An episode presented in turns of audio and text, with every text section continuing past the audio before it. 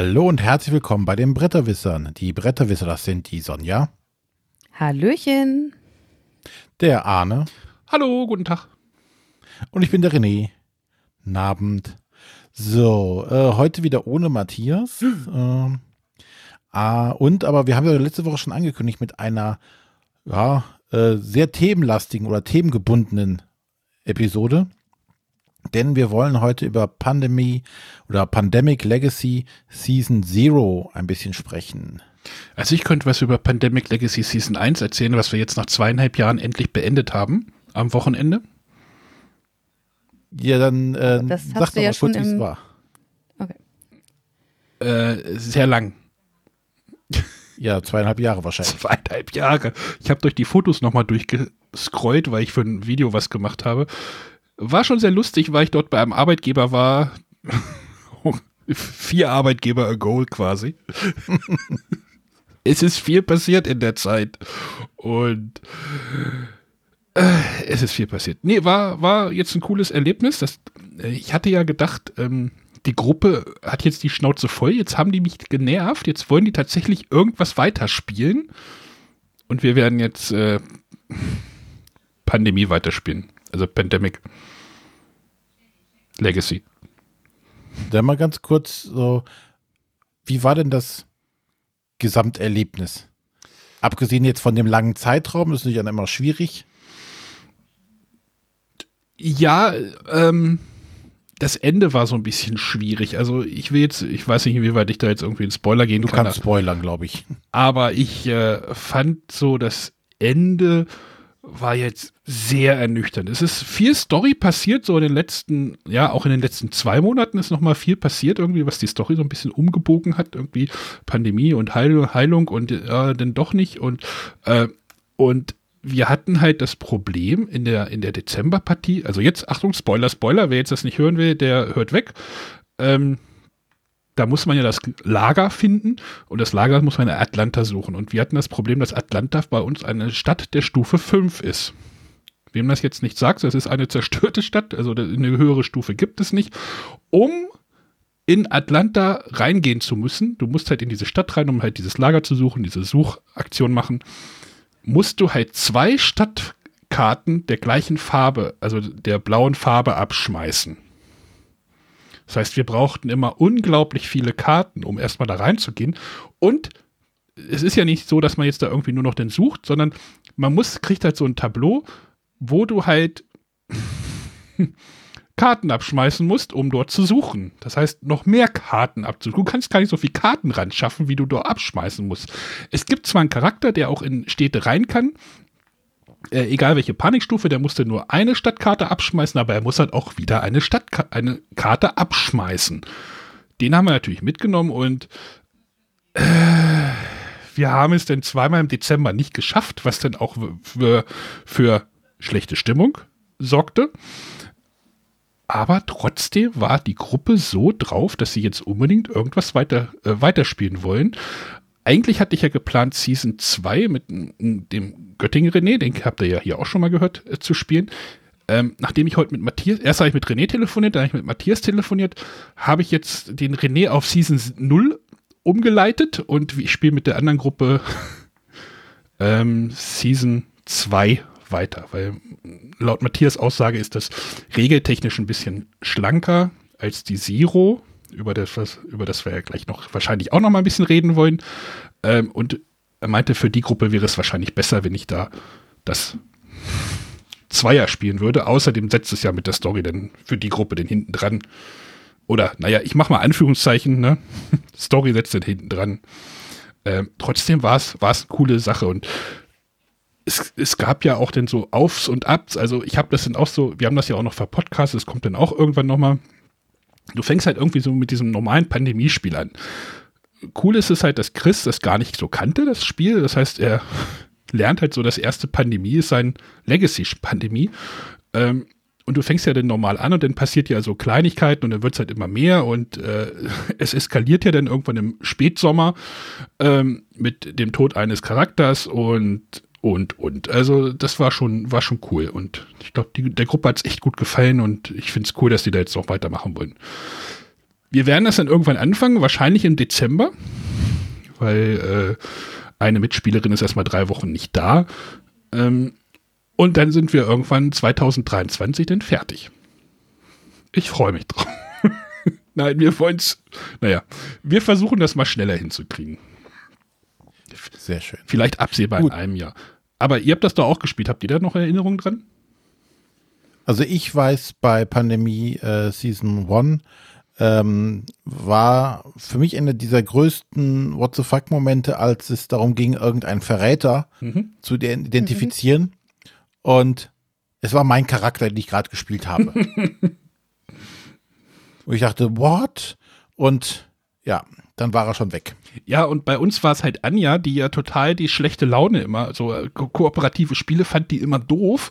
Und äh, dann hat sie sie gerade den Charakter mal für die Partie jetzt sogar genommen und dann ist die halt gestorben und die war total happy und das hat ihr total eine diebische Freude gemacht. Also das war so, okay, also da hat sie dann, glaube ich, auch Frieden mit dem Spiel geschlossen.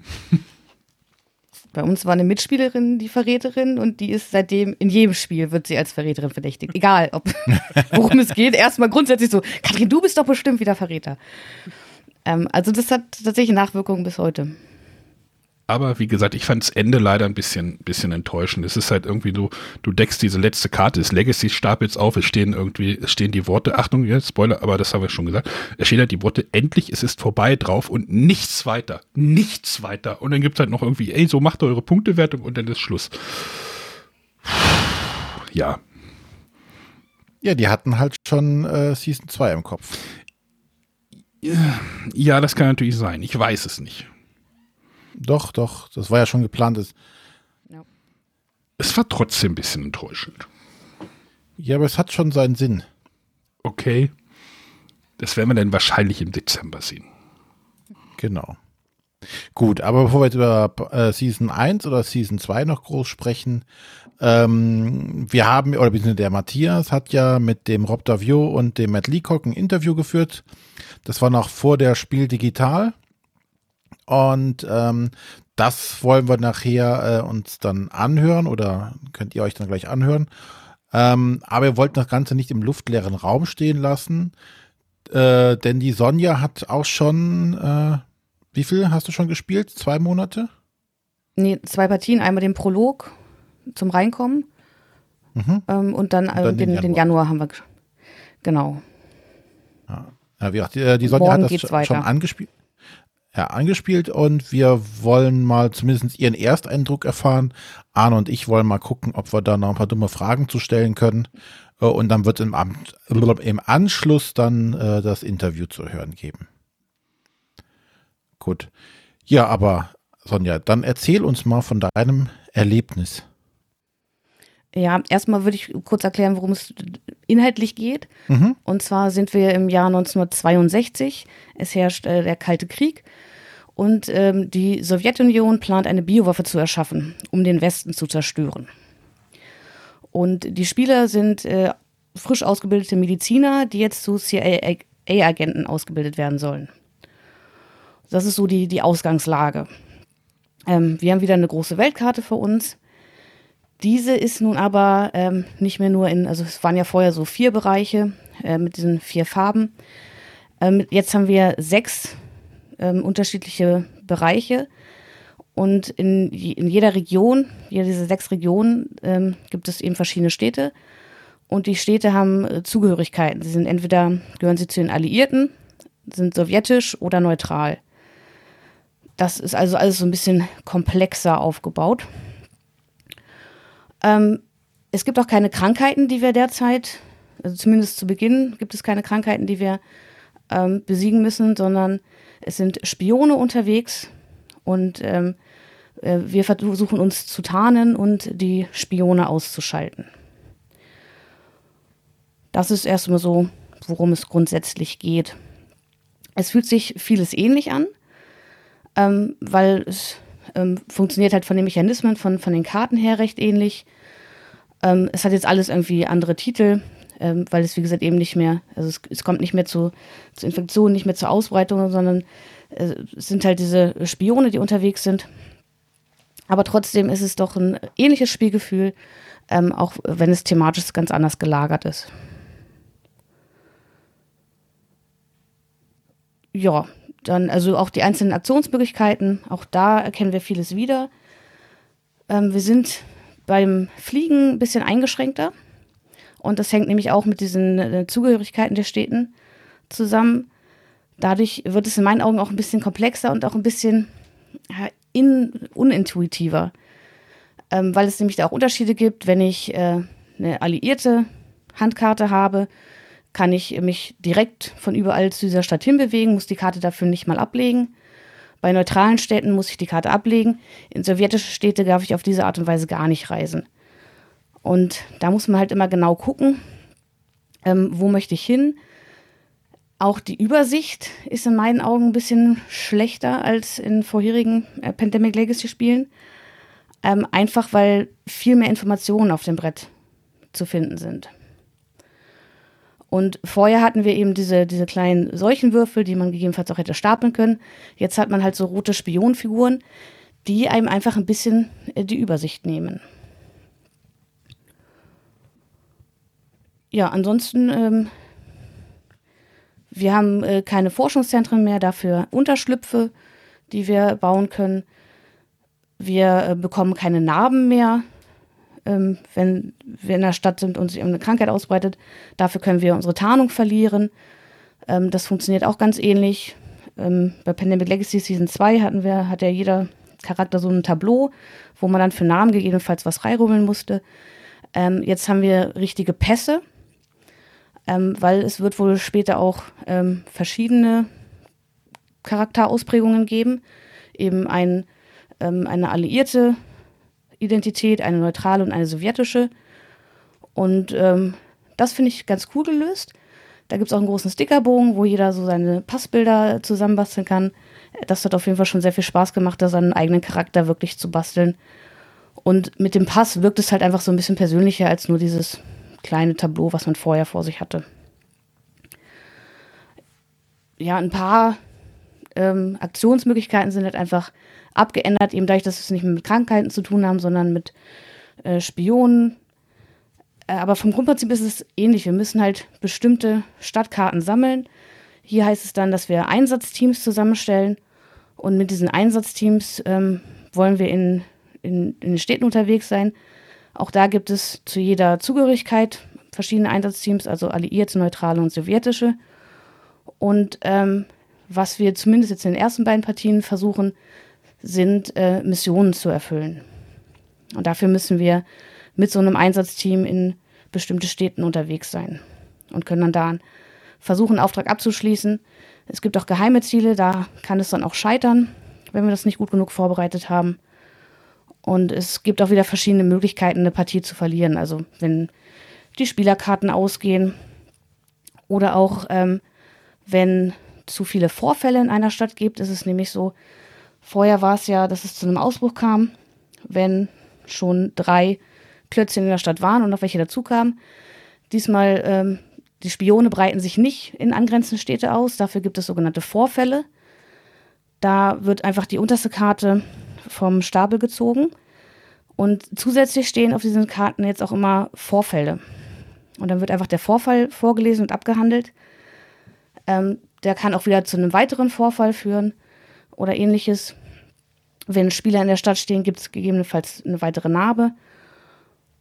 Ähm, dafür kommt die Karte dann aus dem Stapel. Und man weiß eben, dass diese Stadt jetzt nicht mehr kommen kann. Hm. Ja. Das war es eigentlich so im, im Großen und Ganzen. Also wird zum, alles, zum alles, alles wieder so ein bisschen umgekrempelt. Halt so ähnlich, aber doch irgendwie was anderes wieder rein. Ja, ich hatte genau. mir auch ähm, Watch It Played angeguckt ähm, und äh, also die, die Erklärung, Setup und sowas alles und ich fand, ähm, es wurden halt mehr Aktionen irgendwie, also mehr Aktionsmöglichkeiten, mhm. die du durchführen kannst. Du kannst ja auch dieses, diesen, ja, die, dieses Einsatzteam da rumfahren lassen. Das wirkte irgendwie, ja, ich habe es nicht gespielt, ich habe nur die, die Erklärung mir angeguckt, wirkte sehr befremdlich. Mhm. Dieses Einsatzauto halt da durch die Gegend tuckeln zu lassen. Ähm, aber was ich schon, was du ja auch schon sagtest, Sonja, dass mit diesen Pässen und dass es da verschiedene Identitäten geben wirst, dass du quasi wirklich als Spion in unterschiedliche Rollen dann schlüpfst, ähm, fand ich auch äh, sehr cool vom, vom, vom Setting her. Mhm. Mhm. Und man hat schon gesehen, es ist wieder dieses, ähm, du bist dran, du hast äh, Aktionen, äh, danach ziehst du zwei Karten, danach ziehst du den damals äh, dieser Infektionsstapel Karten. Ähm, ja, also es fühlte sich vertraut an, aber dennoch äh, doch irgendwie anders. Genau, und so habe ich es auch beim, beim Spielen tatsächlich empfunden. So, hat es denn... Ähm, wenn du jetzt den, dem, dem Prolog, das war ja wahrscheinlich nur so das, die Kennenlernpartie, die bei den anderen ja auch mit dabei war, ähm, hat sich das andere denn gut angefühlt, die ersten zwei, zwei Spiele jetzt? Ja, also es hat auf jeden Fall Spaß gemacht. Ich glaube natürlich, dass da auch eine Menge einfach von dieser Vorfreude reinspielt, weil die letzten beiden Seasons so genial waren und man einfach jetzt lange Zeit warten musste, bis es weitergeht. Nö. Bei uns war das auf jeden Fall so. ähm, und jetzt, also es wurde schon so ein bisschen gedämpft, eben weil es tatsächlich unübersichtlicher ist und ähm, weil man oft ja, so, so ein komisches Gefühl, also es, es fühlt sich, ich hoffe, das wird sich vielleicht noch ändern, aber momentan fühlt es sich noch so extrem unintuitiv tatsächlich an. Auch, auch wenn so vieles bekannt erscheint, ähm, ja, es ist noch sehr unintuitiv und ich bin gespannt, wie sich das in der Hinsicht noch entwickelt. Wobei, war das nicht bei Season zwei auch am Anfang so, wenn ich mich recht entsinne, weil das Konzept ja da auch auf den Kopf gestellt wurde? Ja, aber vielleicht ist es auch einfach, weil es schon so lange her ist, aber da hatte ich nicht das Gefühl, Das, das ist so extrem. Ja, du hast halt diese drei Machtblöcke, mit denen du dann noch wahrscheinlich noch zusätzlich noch agierst.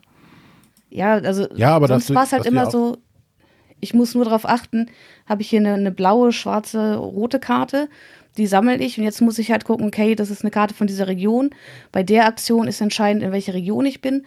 Jetzt muss ich noch darauf achten, ist das eine alliierte, neutrale oder sowjetische Karte. Das fühlt sich im Moment noch ein bisschen komplexer an als zuvor. Aber wie gesagt, kann auch einfach eine Gewohnheitssache sein. Vielleicht gibt sich das auch noch in den nächsten zwei, drei Monaten, dass wir hinterher sagen, keine Ahnung, wie wir so empfinden konnten. Das wird sich noch zeigen. Also nochmal Disclaimer, Prolog und Januarpartie. Genau. Ähm, was ich ganz spannend finde, äh, zwar gibt es, also ich habe ja gesagt, man muss diese Aufträge abschließen, um halt auch einen Monat zu beenden. Und da ist es so, in den ersten beiden Partien hatten wir jetzt immer zwei Aufträge. Und wenn man alle gewinnt, hat man den Monat erfolgreich bestanden. Ähm, wenn man ein, bei einer Mission gescheitert ist, kann man immer noch ausreichend den Monat bestehen, darf in, den mit dem nächsten Monat weitermachen.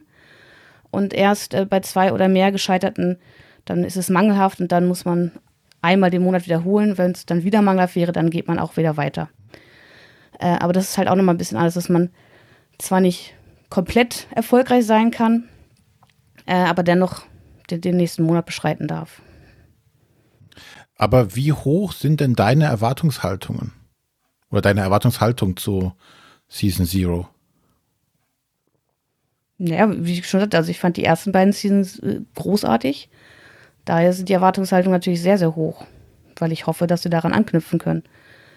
Und also ich, ich persönlich fand ja Season zwei auch gelungener als Season eins. Mhm. Und natürlich erhoffe ich mir jetzt, dass ich äh, hinterher sage, ja, bei Season Zero äh, konnten sie nochmal eine Schippe draufsetzen. Ja, es bleibt spannend. Hey, Sonja, pst. Hohe Erwartungshaltung, keine gute Idee. Zumindest bei mir nicht. Bei mir geht das immer nach hinten los. Na wohl, bei Season zwei hat das gut geklappt. Also ich finde auch, also ich finde das Thema Kalter Krieg sowieso immer eine spannende Sache. Ähm, aber ich finde es halt auch gerade gelungen, weil wir haben nun mal eben akut gerade diese weltweite Pandemie, die wir alle am eigenen Leib erleben. Und von daher finde ich es auch sehr gut gewählt, dass man hier zumindest zu Beginn, ich weiß ja nicht, wohin sich das noch entwickelt, ähm, eben nicht diese Krankheiten bekämpfen muss und nachverfolgen muss, wie sich die Krankheit über den ähm, über die ganze Weltkarte ausstreckt, sondern äh, dass man hier thematisch das ein bisschen anders gelagert hat. Auch wenn es im Grunde trotzdem darum geht, wir sind Mediziner und wir wollen halt äh, jemanden daran hindern, so Biowaffen mit irgendwelchen Viren zu erschaffen. Ähm, aber dass diese, diese Krankheit, die, die tatsächliche Pandemie nicht mehr so im Vordergrund ist. Rein thematisch vom Gefühl her. Ja, wobei ich schon sagen muss, ich war, als ich dann erfahren hat, dass es jetzt ja nicht mehr in weiter in die Zukunft geht, sondern zurück in die Vergangenheit quasi, anstatt Season drei, halt Season Zero, ähm, war ich schon etwas enttäuscht. Ich hatte gedacht, okay, mhm. jetzt geht's vielleicht noch weiter, ähm, weil was für mich eines der spannendsten Elemente war bei, bei Season zwei, äh, war ja tatsächlich das Entdecken der Karte. Ne? Mhm. Weil du ja nicht wusstest. Ähm, Ey, pst, ist keine Spoiler, ne? Nein, du wusstest ja nicht, was sich tut. Oder wusst, weißt du, wie die Karte sich entwickelt? Nein, aber du wirst es jetzt hier nicht erzählen, sonst dreht ihr einen Ton ab. Also in der Mitte des Atlantiks sitzt ein großer Cthulhu, der kommt gerade aus Rillier raus und frisst dich auf, Arne. Nee, jetzt habe ich deine Lüge enttarnt, weil sonst hätte Sonja es nicht gut gefunden. Ne? Nein, aber das fand ich halt äh, ein spannendes Element, ne? So zu sagen, okay, du, wir haben jetzt die, äh, äh, den, das nächste Kartenstück hier quasi äh, uns erspielt. Was, was ist denn da? Was passiert da?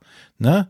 Äh, ist da irgendwas Besonderes oder Sonstiges? Aber das, da war ich gedacht, hm, schade, das fehlt jetzt hier. Ähm, da bin ich halt gespannt auch, äh, wie sich da die Story entwickeln wird. Hm. Richtung Kalter Krieg, ob es da auch wieder Überraschungen und sowas alles gibt. Diese, diese Wendungen, die es halt dann gerade in, in Season zwei gab, die waren schon immer sehr cool. Ja, aber da bin ich ganz bei dir. Also das war auch so meine erste Reaktion, so, äh, es geht nicht weiter. Ähm, Aber nur weil es jetzt noch nicht weitergeht, heißt es ja nicht, dass es gar nicht weitergeht. Ja. Ähm, ich bin auch sehr gespannt. Matthias hat ja schon irgendwas angeteasert auf das Interview, ähm, was hier folgen wird. Ähm, aber dennoch finde ich äh, die Thematik Kalter Krieg schon durchaus spannend und ähm, ja, freue mich jetzt erstmal, dass es weitergeht. Und bin sehr gespannt, was wir da noch alles erleben werden. Gut, Arne, hast du noch Fragen, Anmerkungen? Schwank aus dem Leben. Ich muss gerade noch mal gucken, wo ich das Interview hingesteckt habe. Oh, es liegt doch in Matthias Dropbox. Das ist gut. äh, nein, also wie gesagt, ich bin da ja gerade so irgendwie so mittendrin und jetzt wird das für mich wahrscheinlich so im, Ende dieses Jahres jetzt irgendwie noch mal ganz crazy, indem ich mit einer Gruppe wahrscheinlich in Staffel zwei abbiege und mit der anderen äh, Richtung null. Ich weiß nicht, ob das so eine gute Idee ist, aber mal gucken, also äh, Matthias meinte auch, ich, ne, nee, das sage ich besser nicht, äh, aber ähm, ja, also mit einer Gruppe starte ich jetzt nach Staffel zwei und die andere geht. Sei nochmal angemerkt, du magst ja keine Kampagnenspiele. Naja, es hat mich im Moment mit mal äh, zwei eher enttäuschende Enden bei den Legacy-Spielen, also zwei von zwei schon eine relativ hohe Quote, das muss erstmal im Gegenteil jetzt be- bewiesen werden. Es liegt übrigens jetzt in der Mülltonne, ne? Also für alle Hörer. Ja. Ich habe die Plastikteile rausgenommen, in meine Plastikteile-Box oder in meine Spielmaterialbox geschmissen und dann äh, Anja hat sich noch ein paar Teile mitgenommen für ihre, ihre Jahreserinnerungschronik und der Rest ist jetzt in der Papiertonne. Sonja, ich kann es dir auch noch ja. gerne zuschicken. Nee, ich hab's schon. Kannst mit unserem Brett weiterspielen. Ich habe schon zwei gespielte im Schrank und äh, noch hast du Platz. Solange noch irgendwann. Platz ist, genau. Wahrscheinlich wirst du irgendwann umziehen vorher, oder? Das war ja die, beim letzten Mal die Lösung. Das ist aber jetzt so schnell nicht geplant. Irgendwann, irgendwann wird das teuer mit dem weiter immer umziehen. Mehr Wohnungen dazu buchen. Gut, aber dann würde ich mal sagen, äh, kleben wir jetzt das Interview hinten dran, beziehungsweise der Arne klebt das jetzt hinten dran. Mhm. Und äh, dann sagen wir schon Tschüss, wir werden uns nach dem Interview nicht genau. mehr melden. Matthias wird nächste Woche einen Branchenfunk machen, aber ich glaube, das hatten wir auch schon mal angekündigt. Das mhm. habe ich ihm heute nochmal gesagt. Äh, er wird es dann wohl machen, hoffe ich. Kriegt er schon hin. Aber viel Spaß beim Interview. P S, äh, das ist Englisch, ne? Aber das habt ihr euch bestimmt gedacht. René hatte keine genau. Zeit, das simultan zu übersetzen.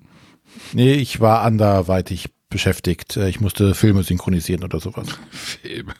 So wie in Polen, wo ein Sprecher alle Rollen synchronisiert. Ich glaube, ich habe Derek auf Polen nicht synchronisiert. Oh Gott. Macht's gut. Tschüss. Bis dann. Tschüss. Tschüss. And the first question, of course, is going to Matt. Do you think it's all your fault? God. we're, we're, we're starting with an easy question. Yeah, nice softball there. Oh, man. Yeah, when I when I designed uh, the original game, uh, I guess twelve years ago, uh, Pandemic was something that happened to someone else somewhere far away. Uh, I never really... I thought maybe something like this could happen, but I never really imagined going through it myself. So this has been um, a bit disorienting. I mean, we can still say it's only one virus going around the world and not four of them. That's true. That's a good point. Yeah. yeah. Only one only one strain, not four. Yeah. Um, okay, so we are we t- want to talk today about um, Pandemic Legacy uh, with a, giving a full view on Season Zero, and the question, of course, is um, why Season Zero and not Season Three? Uh, that well was the um, publisher's decision, but I think it was a, a really good one. Season Zero takes place in nineteen sixty-two. Although it's the third game in the series, it takes place first. And there was some concern that people would think that Season three took place after Season two, like further in the future. And by making it Season Zero, it very quickly communicates that this is a a prequel. Uh, it's a start to the story. Yeah, I think it's also somewhat unexpected and kind of uh, attention-grabbing, too. Uh, like Season Zero, you know, people were expecting three, and like Rob said, it, it communicates very succinctly that this is a prequel. Um, when did you came up with the idea to make it a prequel? That was pretty pretty quickly, wasn't it, Rob? I mean, we were looking at what could come after Season two, and since it's post-apocalyptic already, it didn't seem to make a whole lot of sense to go after. Um, I think we were both excited about the idea of um, trying to tell an origin story or talk about how it all began and, and go to the, the beginnings. Yeah, we were halfway through designing Season two, and we, we sort of paused and thought, how many of these are we doing? And very quickly we said, one more, because they take a, long, they take a long time, and we're trying to tell a story, and, and we knew that this didn't have eight games to it or something like that. And when we realized we had one more, we tried to figure out where to put it. And as Matt mentioned, going further in the future didn't make sense. And, and you know, we ended up in the past. Uh, but just to, to, to give an understanding, one more is usually something that Steve Jobs told at the end of each of his uh, presentations. So I guess there will be one more, a fourth season. Uh, no, there will not be. No. Because you're fed up with designing one? Fed up isn't the right word. I don't. That's think. That's too strong. Yeah, I think it's more like um, you know, we've run three marathons and we'd like a little break. Yeah. Okay. Um, we told like uh, a a story that we like over three different games. We managed to find three different core systems to Pandemic that all felt like they went together. Uh, I think our concern is a fourth or a fifth one just doesn't get better. It just, they just start to get worse. The, you know, the story doesn't make sense, or we start to repeat ourselves. Okay. Uh, so it, it's all effectively a trilogy until you just came out like the Wachowski sisters and says, let's do a fourth one, or Steven Spielberg and doing a fourth Indiana Jones, right? Uh, I guess, well. uh, yeah, never say never, but it's it's not currently something we're planning. It's not something we're planning, and it wouldn't be soon, and I don't think anyone in retrospect needed a fourth Indiana Jones.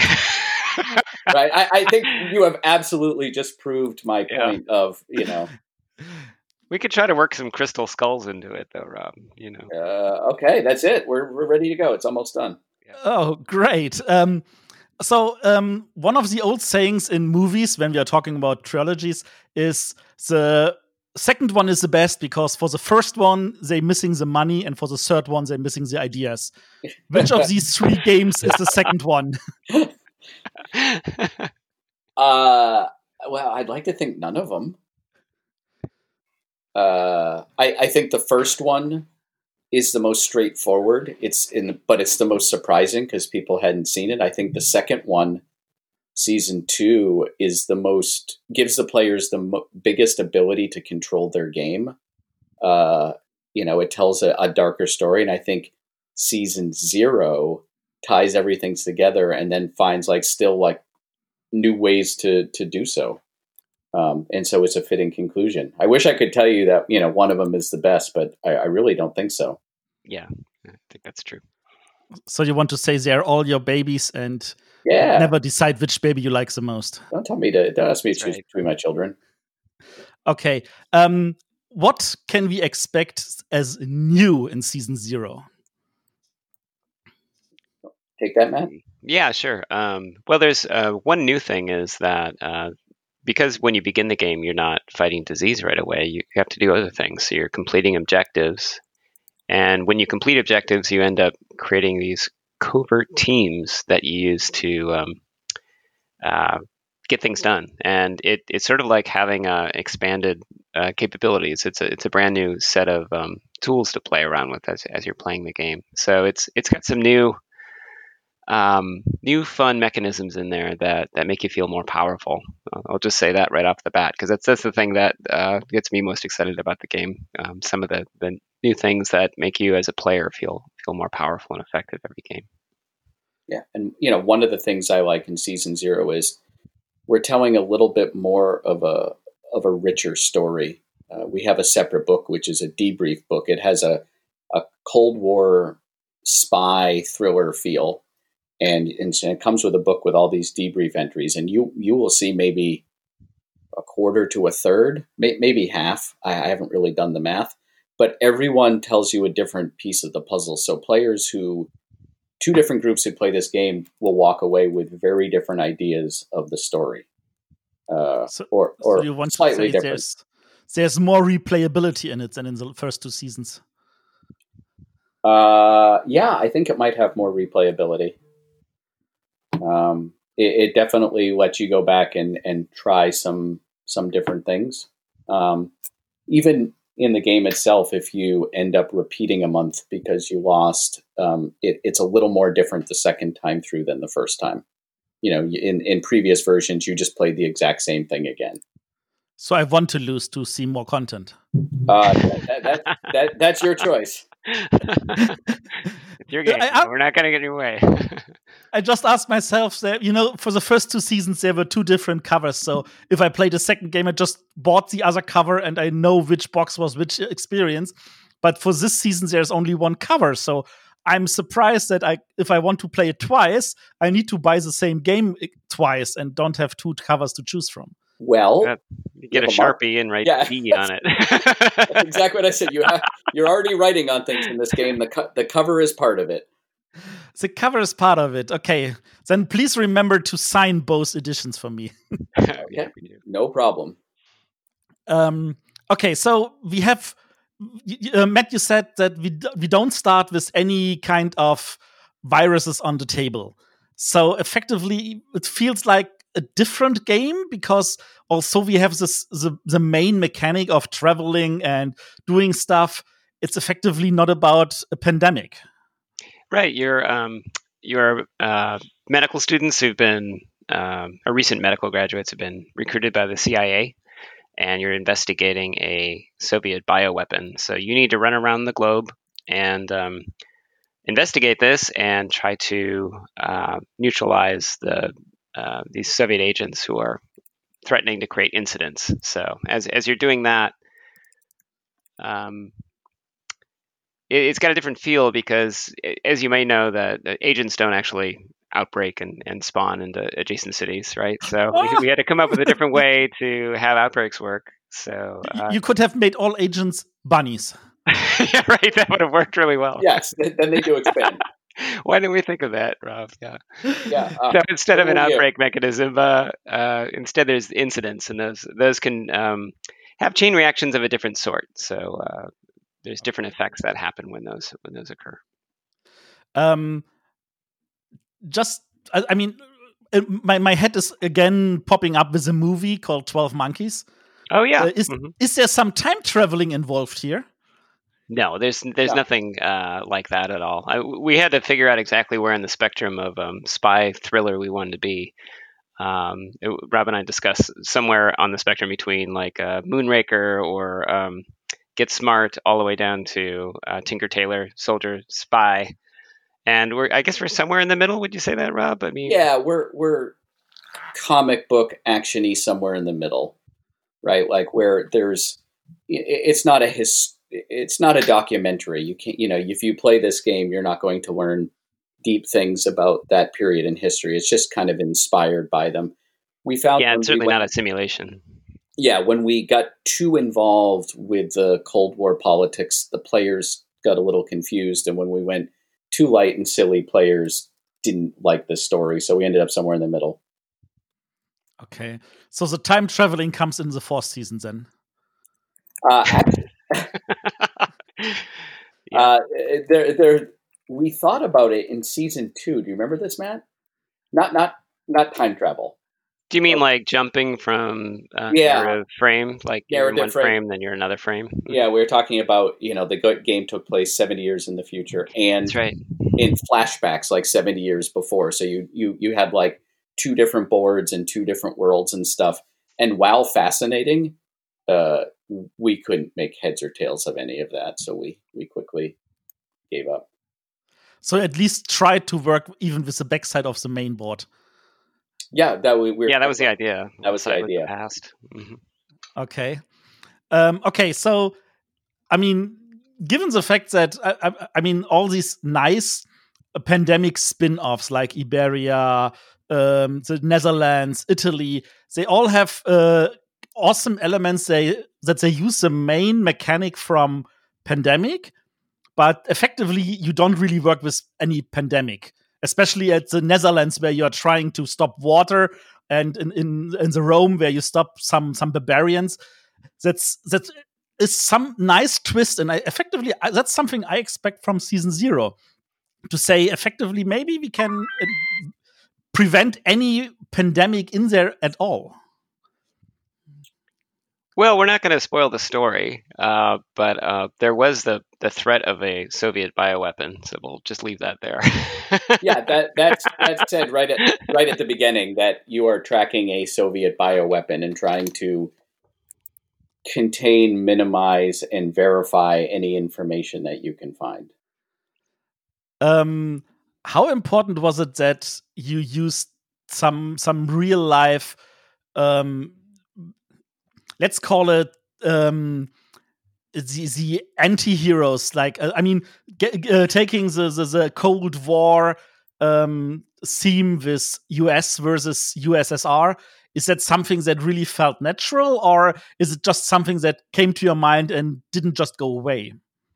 I think it really came along with the genre. I mean, we were we were making a genre game that followed a lot of the tropes of um, these Cold War thrillers, and uh, What I think what Rob and I tried to do is inject a lot of uncertainty into it. So uh, part of the fun of watching some of the, these movies is you don't really know whose side uh, is the good side, whose side's the bad side, whose side you're on. Are you doing the right thing? Who can you trust? And um, we try to try to bake that into the story quite a bit. So the enemy is uh, at, the, at the beginning. It seems kind of straightforward, but as you as you go forward, um, I think I think you know we tried to make things a little more gray, a little more uncertain. Does it contain some spoilers for season one? Um, I don't. I wouldn't say it has spoilers for season one. Would you, Rob? I mean, if you play I, it, does it spoil I'm it? Thinking, no. Some of the things that we talk about, you might read some things and go, "I don't. I don't know what that means." Like, it's not that you don't understand it, but it's like, um, it it it, it talks about some things that happen in in it sets up season one. And if you haven't played season one, you won't know what they mean. And then if you play season one after, you go, "Oh, that's what that was talking about." So it, it would work the either way. Yeah, sometimes they're fun to. I mean, I've enjoyed watching sequels before the first, before, before the first movie, because it ends up being a little puzzle as you're trying to figure out what's going on. Okay. Um.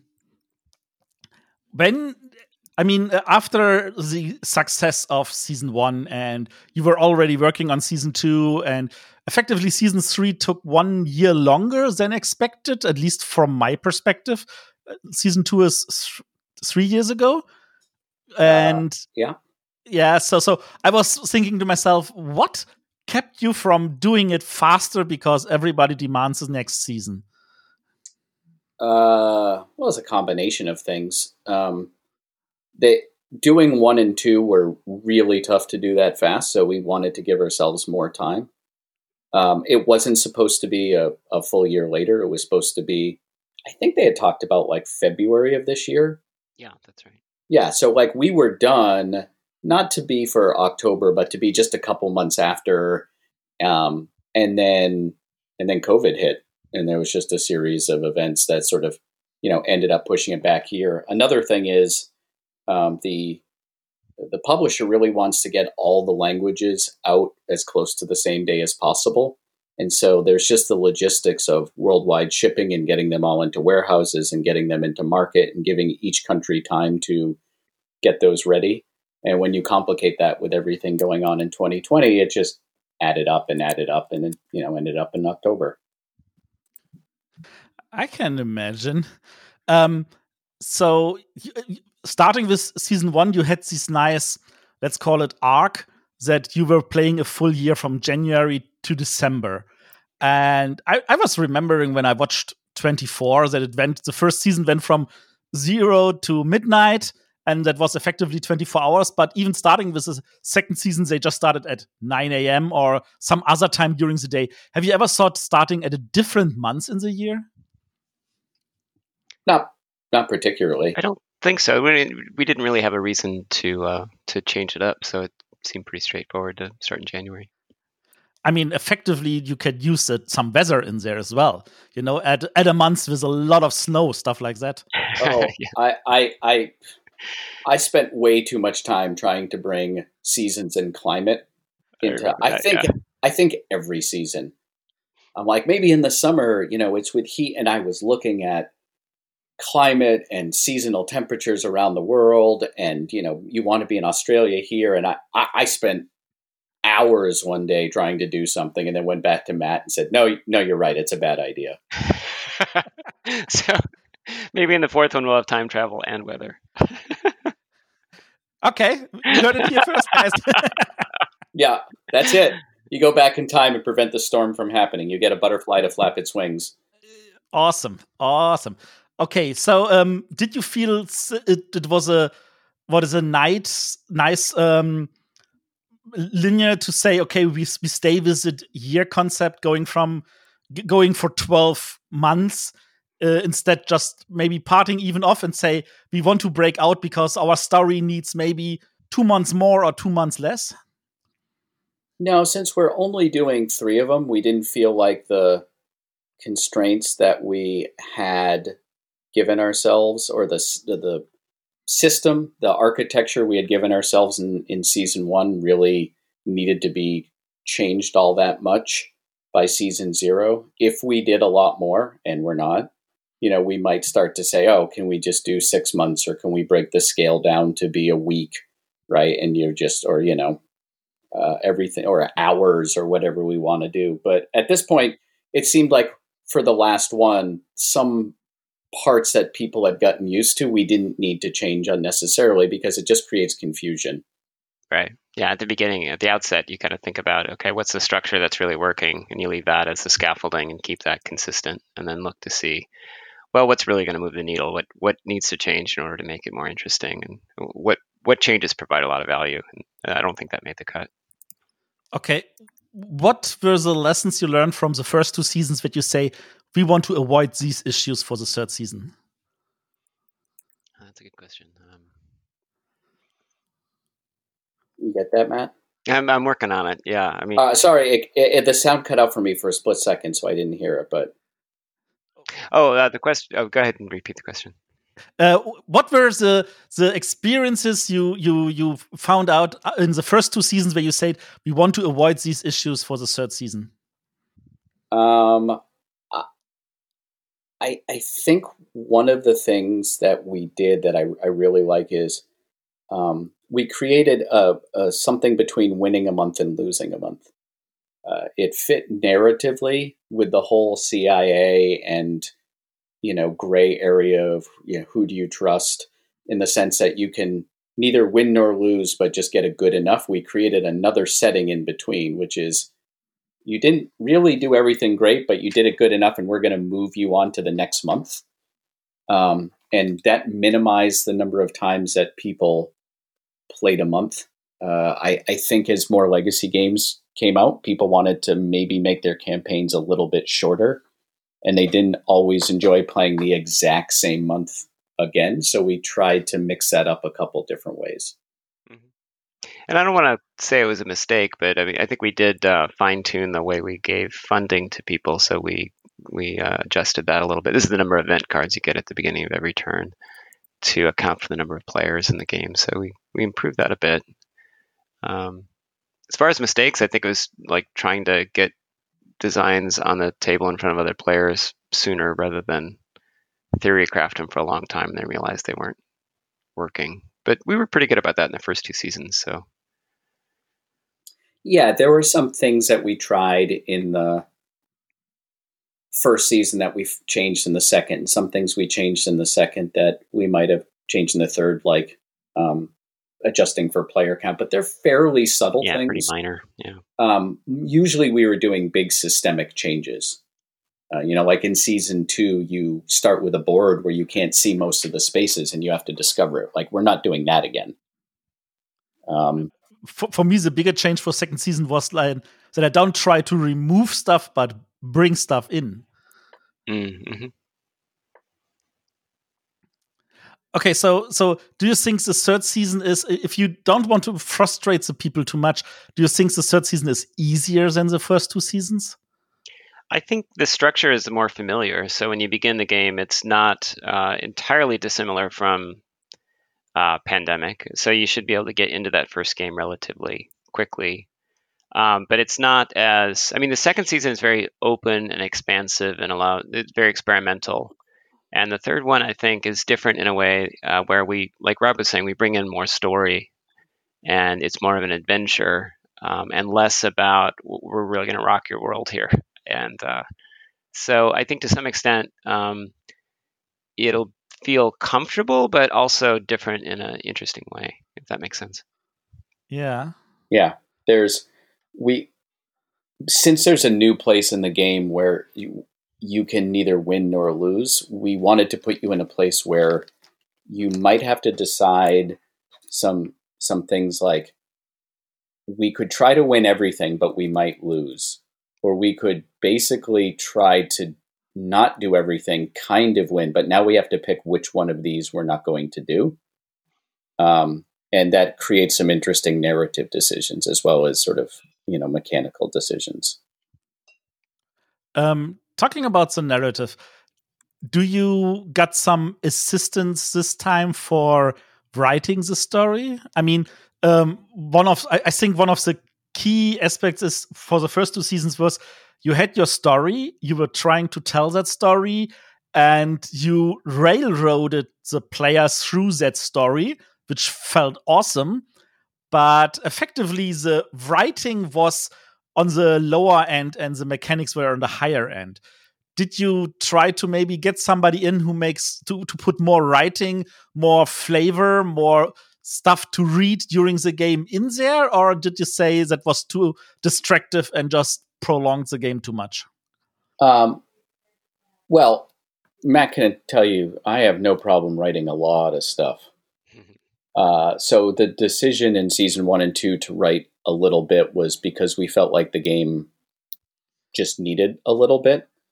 Uh, when we, for this game, when we did the de- debrief book, uh, we, we, we wrote all of that, but then someone at Z-Man came in as sort of a developer editor and, and, and worked on doing a, a normal editing pass, just like you would expect with any sort of writing that, you know, you, you want as many people in the creative process as possible to give their opinion. So we did write more, and then after it was edited. Okay, so there there will be a director's cut version soon. Uh, yeah, no, no, I don't no, even know. No, no. I, uh, I don't we even. We were have, involved in the editing. So. Yeah, we were involved with the editing. It wasn't like someone said we changed this and this is too bad. They said, "Do you mind if we change this?" And we got on phone calls, and some of it was just cleaning up the language or saying things in a different, slightly different way. We we're we we're involved with everything and signed off on it all. Yeah, and there is more story in, in season zero. Um, there's like narrative payoffs when you complete objectives, generally speaking, at the beginning and ending of each. Um, each game. So uh, there is more to read. We just want to make sure it was meaningful and, and made sense uh, when you're when you're reading all of it. And so it's, it's got a game purpose. We didn't want to have any story in there just for window decorating um, or window dressing. It, it's all really to to paint a picture in the in the players' minds as to what's going on and, and create some uncertainty in some cases. Um, you mentioned uh, tropes you were using. Do you also have some Easter eggs? I'm sure there's some in there. I, I, I remember a whole bunch of them that were written in at some point. Um, not not a whole bunch, a handful. But I couldn't tell you what they are now. It's been a year and a half. Yeah, I understand that. So since when you are already off that project for one and a half years, um, so you effectively feel the need to work together again? Well, I, well we We have, yeah, uh, we, yeah. We're we've worked on a little project. We'll see if that ever, you know, goes anywhere. Uh, uh, it's not a need. I, I I like working with Matt. It's more of an interest. Mm-hmm. Um, I, I I think we'll work together again. Yeah, okay. I'd like to I'd like to find another project at some point. Yeah. Like Pandemic, f- the fourth season, Star Wars, where the players are the rebellions going through the... I mean, Z-Man is part of the Asmodee group. They have some Star Wars licenses. Uh, you, you seem very good at, at pitching projects that we're not going to do. That seems Damn. to be a, a big skill of yours. I, I've, I've done quite a few Star Wars games. I have enjoyed it, but uh, this is not going to be one of them. So I need to talk to somebody else to push you. I see, I see. Um, okay, so um, when the players um, open their their s- season zero box, and will they see a sticker reminding them, "Please do not lose too often, otherwise you get some nice goodies"? I I don't remember. Do they see a sticker? Uh, like a note. Open up all the boxes. That were just- yeah, in season one. Yeah, season there's one. a there's a flyer in there that says, uh, you know, warning, be careful, don't don't just open yeah, it. Yeah, there, there was take the sticker and put it onto box number eight. Oh, right, yeah. No, I don't think we have a sticker like that, but we definitely have a warning flyer, not to just go opening all your presents. Yeah. In season two, you had a some of these um, stickers, and I mean, we were terrible people. After the, the, the uh, we finished the campaign, we ripped up, up everything and see what did we miss. And there were so many effectively red herrings that we just looked. Ah, there was never a, an intention to even get, get this thing open because there's nothing under that. Yeah, we had a little extra room on the dossiers, and so I think Rob and I had too much fun making little motivational posters and stickers for the, the Haven leadership. That yeah. probably made no sense to anybody, but no, it really we were, cracked us up. Yeah, we were talking to ourselves. Yeah. Hmm, nice, and it went through editing. uh, uh, yeah. Everyone basically thought it was funny as well, but it's a pretty subtle joke. Um, if you do a lot of meetings in America, right there, there, there's a lot of inside sort of jokes there. Okay. Not all of these jokes are there that the customer understands them. So, yeah. so um, ben, what was the biggest issue during development of season zero? Uh, What was the big one? I'm trying to think if we ran into any dead ends. It, it wasn't that we ran into dead ends. It's that we had done this twice before, and we really wanted to make a, a third game that felt new. Um, so we would basically get an idea and go, oh, we did that in season one. Or we would get a different idea. Like, well, we kind of did that in season two. So we were making sure we did something fresh and new. And it wasn't like an issue. It just, you know, maybe made us dig a little deeper for some ideas. Yeah, I think that was the major struggle, is just trying not to repeat ourselves. And that's that's part of the reason why we, you know, we look at doing additional seasons with some um, definite trepidation, just given how how hard it was to get uh, this one done, how much of a challenge it was to, to make this one feel fresh. Yeah, this was the first one where we felt like, ooh, okay, uh, we, we've done a lot of these ideas, and this has to be normal. If we started a fourth one, which we're not, I honestly would be like, I don't know where to start, right? Like, I, I don't know what, what story we need to tell or what ideas we haven't already come up with. And that would take a very long time to make a game that we could get behind. Okay. So when you remember working on the first two seasons, was there any certain time where you said, oh, screw you, I hate working on it? Uh, I don't remember this, but my wife does, I think. So I think there were there were certain certain points where you get stuck and get frustrated, but um, it's generally just kind of powering through it. Uh, so there was no, I don't think there's any point where there was despair or anything like that. It's just, you know, when you're working on a long multi-month, multi-year project, it can it can get to you sometimes. Oh, uh, yeah. Every game I work on, at some point I say, why did I start working on this? I actually remember both pandemics being, or all three of them, uh, being less so, right? Um, you know, I think what you do is you get to a point near the end and you know you need to revise the entire thing and send it out for playtesting and then watch a lot of video. And you just know it's going to be a lot of time and you're you're sort of tired. As Matt said, it can be a marathon and you're thinking, oof, okay, the right thing to do is to do all this carefully one more time. But mentally, you know, I've been doing this for fourteen months and, you know, you it, the natural tendency is to say, yeah, it's good enough. And luckily, Matt and I are good at pushing each other to say, it's it's it's probably not good enough. We need to do this. And then the other person goes, okay, you're right. Yeah. Yeah, it can be rough when you're like, you commit yourself, okay, this is the last one.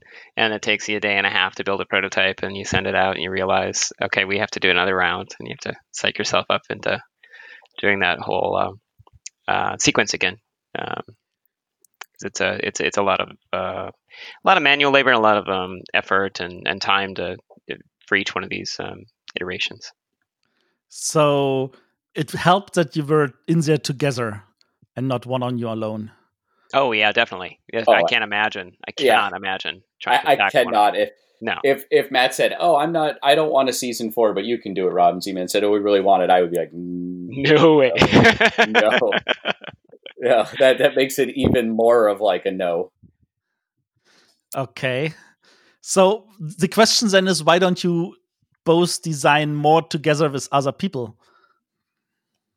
Uh, because because we had um, we had these three big long projects that took us a combined total of uh, six years. And then, as I said, we kind of worked on something else that we'll see will come into something. So really, right now, after this launches and maybe at the beginning of next year would be the first time that I go, oh, hey, Matt and I have some free time, or at least I do.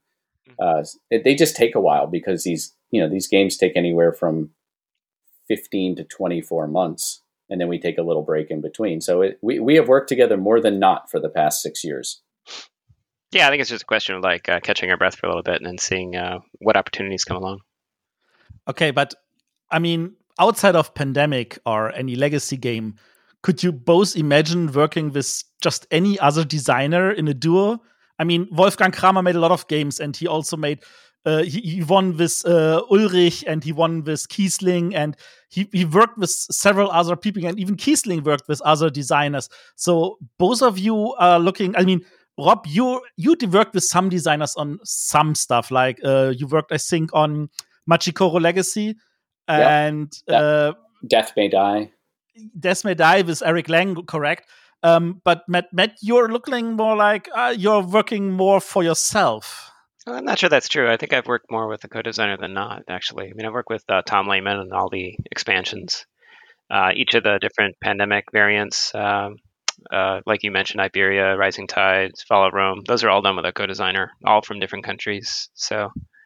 yeah, I, I really enjoy working with a co-designer. That's uh, something I seek out actively. Um, yeah, I um, I'm spending a lot of time with my publishing company, Restoration Games, uh, these days, uh, and we're managing a line of three to six games a year, and we have, uh, including myself, four members of the design team. So I'm pretty regularly working on teams of two to four. Uh, uh, I'm working on another game now that's just starting up with a co- I, I don't work on many solo games by myself anymore. I actually like talking to people, and it helps me design better to, to talk and think and shoot things back and forth. If I'm sitting quietly at my desk, my brain can do it, but it's not the most optimal way. You can call me anytime. I can give you some input for the fourth season, you know. Okay, um, you talk. Uh, you were talking about playtesting. I mean, um, when I remember when you were t- uh, explained how you playtest the first season, with the people just got a box and had to film themselves, and you were watching that effectively on twice speed. Um, That sounds really, really exhausting to watch all these videos. Yeah, that's that's about right. It's yeah, not it always at two x speed either. A lot of times we have to slow it down to really see what's going on. But uh, yeah, we watched, uh, I think, over a couple hundred hours of video for just season three, season zero alone. Uh, each each uh, season, I think, had more video than the previous one. Uh, Do you keep, yeah? Uh, yeah, it, it, it, it's a lot. And that's one of the things that makes this um not tiring, but where you just mean you need to maintain focus, because what you don't want to do is put on a video and then forty minutes go by and you go, I haven't been paying attention at all, I've been lost in thought. So there's a lot of breaks, you know, when you realize, oh, I've just missed a minute, pause, walk around, come back. So sort of towards the end of a big video watching uh marathon, you're real, at least for me, I'm doing it in like five to seven minute chunks, take a two minute break and then go back. So it takes a while. How many playtesters did you have for season zero? Just one. No. It was a guy I know. Uh, yeah, right. It. How many zeros were after that one?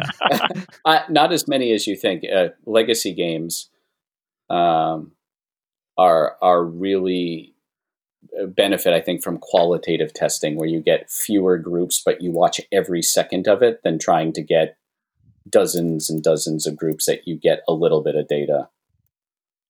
Yeah, I mean, rough order of magnitude, I think we probably did about about a dozen iterations, and maybe there was a total of a, a dozen groups somewhere in there, uh, plus or minus.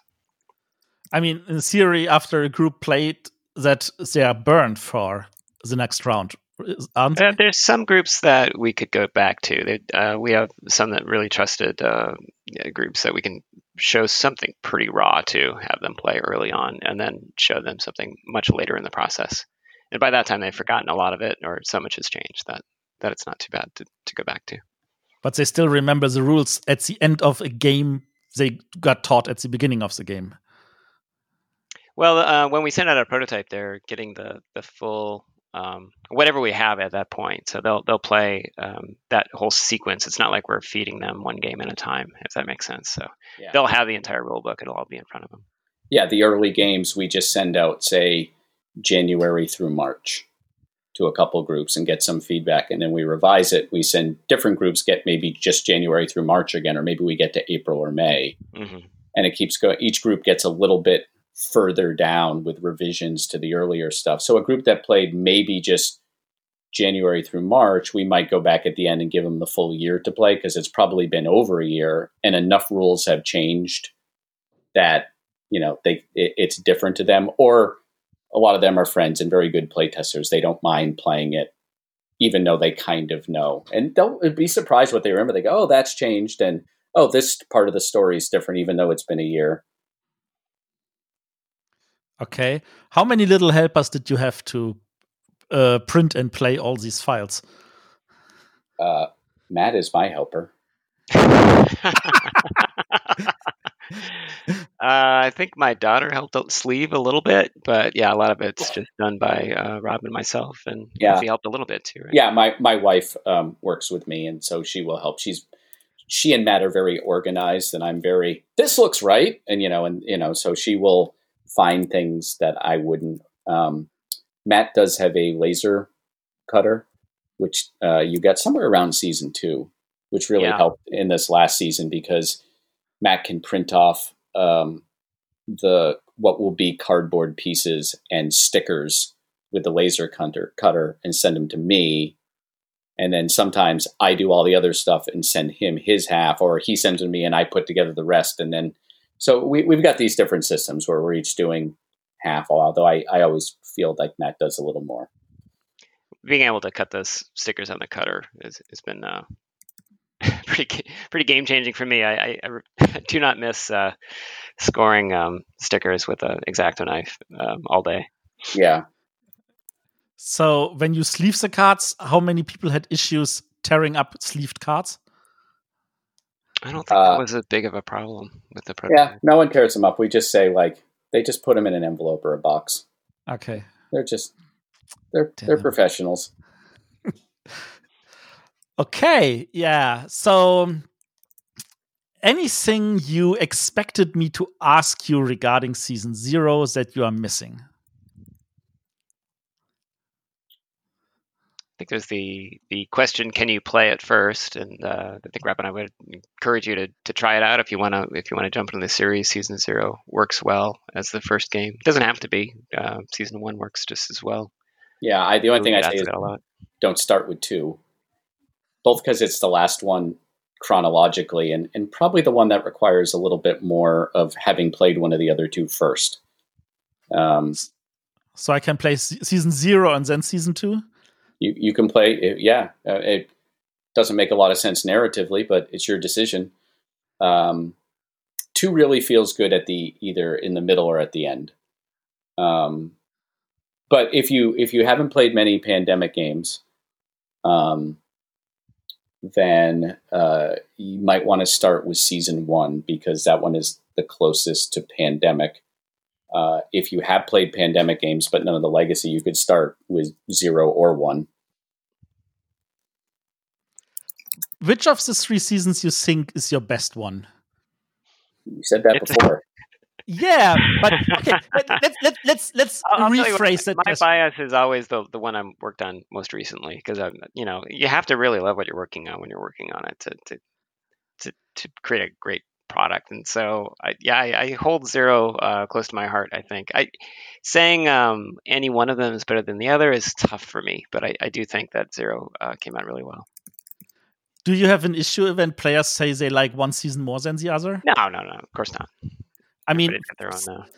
Season One made it to the top ranking at B G G, and Season Two didn't manage that. Was that Was yeah. that a... It's kind of hard to pull off. I mean, yeah, it's not, yeah, you're, you're, that's you're gonna, what we were really aiming for. you're you're going to have a very disappointed life if every yeah. game you release is you expect to get to number one at B G G. Yeah. That's true. But, I mean, at least Season One was uh, nominated for Spiel des Jahres. Season Two wasn't nominated, but won a special prize.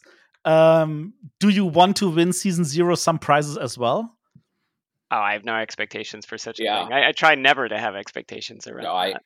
Again, if you're designing for prizes or you're designing for ranking on B G G, then uh, I, I think you're you're not designing for the players to have a good game. And if you make a good game for players, then you just hope that the, some of the rest of this stuff follows. But I don't expect any of my games to ever be nominated. And when they are, I'm like, well, that was nice.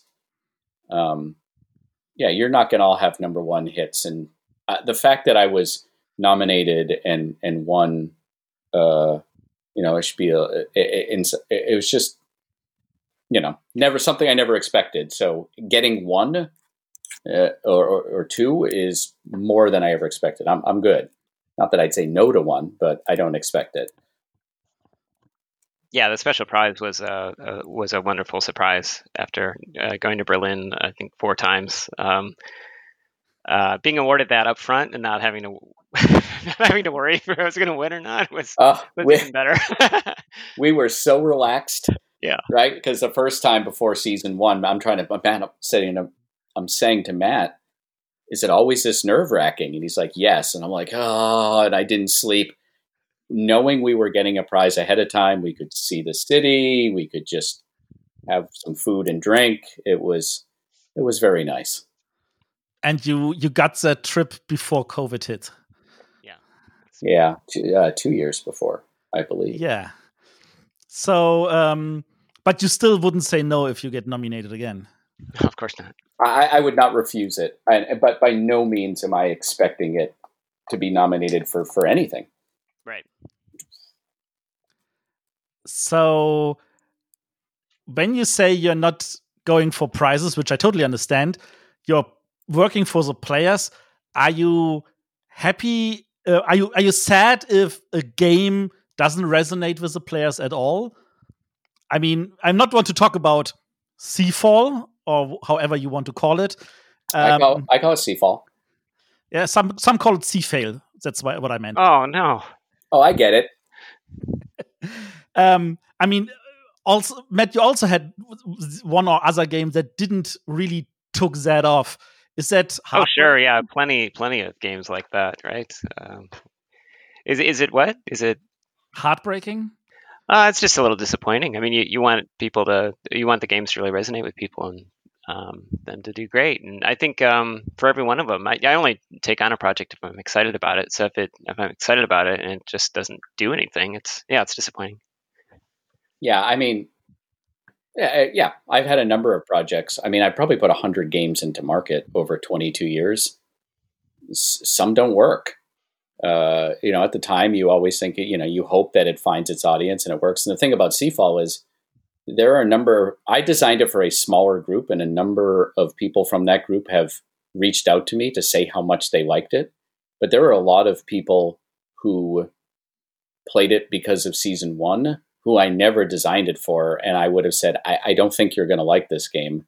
And, th- and then they played it anyway, and they, and they didn't like it. That said, it could have been better. It needed a development pass there, and there are a lot of things wrong with it, but every game is someone's favorite game, and it, it, it resonates with someone. You just, you know, sometimes it's not as many people as you like.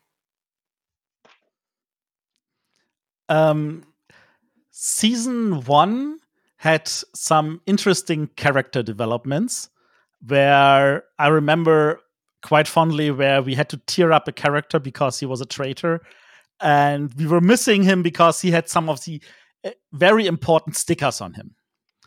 And season two had an interesting, more developing the world and less talking about the characters, which felt like tacked on and you need to uh, rub some stuff off. But effectively, it wasn't that f- about the characters, more about the world.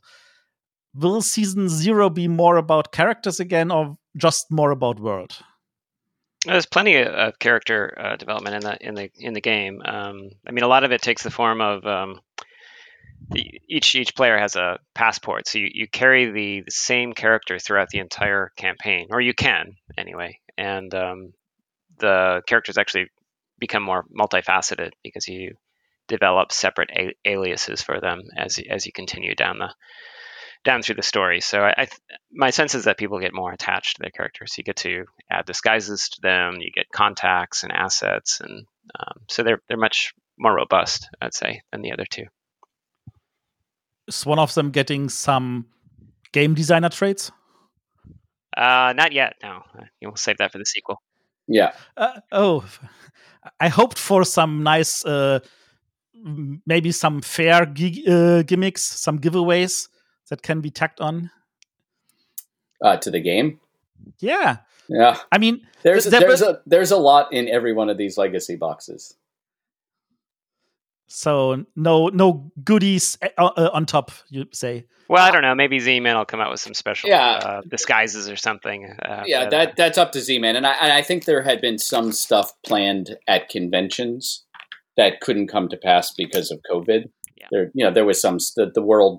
changed out from underneath us, so um, anything that had been planned was was changed. I know the whole marketing plan changed and the release, you know, date changed and everything like that. So no Rob or Matt disguise. No, not this time. Uh, no. Nah. Okay. So um, given given that we are getting almost uh, to the full hour, um, I want to pro- um, propose you a last idea for next season. Maybe okay. you can. Uh, you're you're just going to keep keep pitching ideas. I keep pitching ideas. Correct. So you don't you didn't go for Star Wars. Maybe you go for Doctor Who. So you have time travel in there and some science fiction and a lot of characters you can work on. You can mix all the different doctors from different timelines. Uh, hey, Rob, is that working for you? Yeah, no. I mean, just, yeah, it's not a. just not going to happen. Ah, okay. You tried. I tried. Yes. Yeah. Uh, so I have to say thanks for your time. You were awesome to talk to, and I hope you enjoyed that hour as well. Um, Thank thanks for having much. us.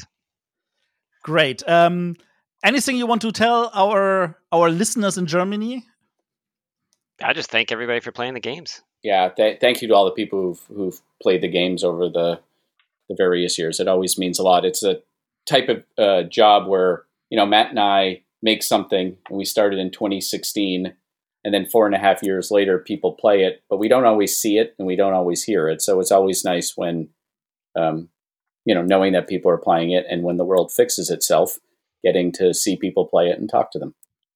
Okay, so if the people want to reach out to you, they can through Twitter, Facebook, stuff like that? Yep, that's right.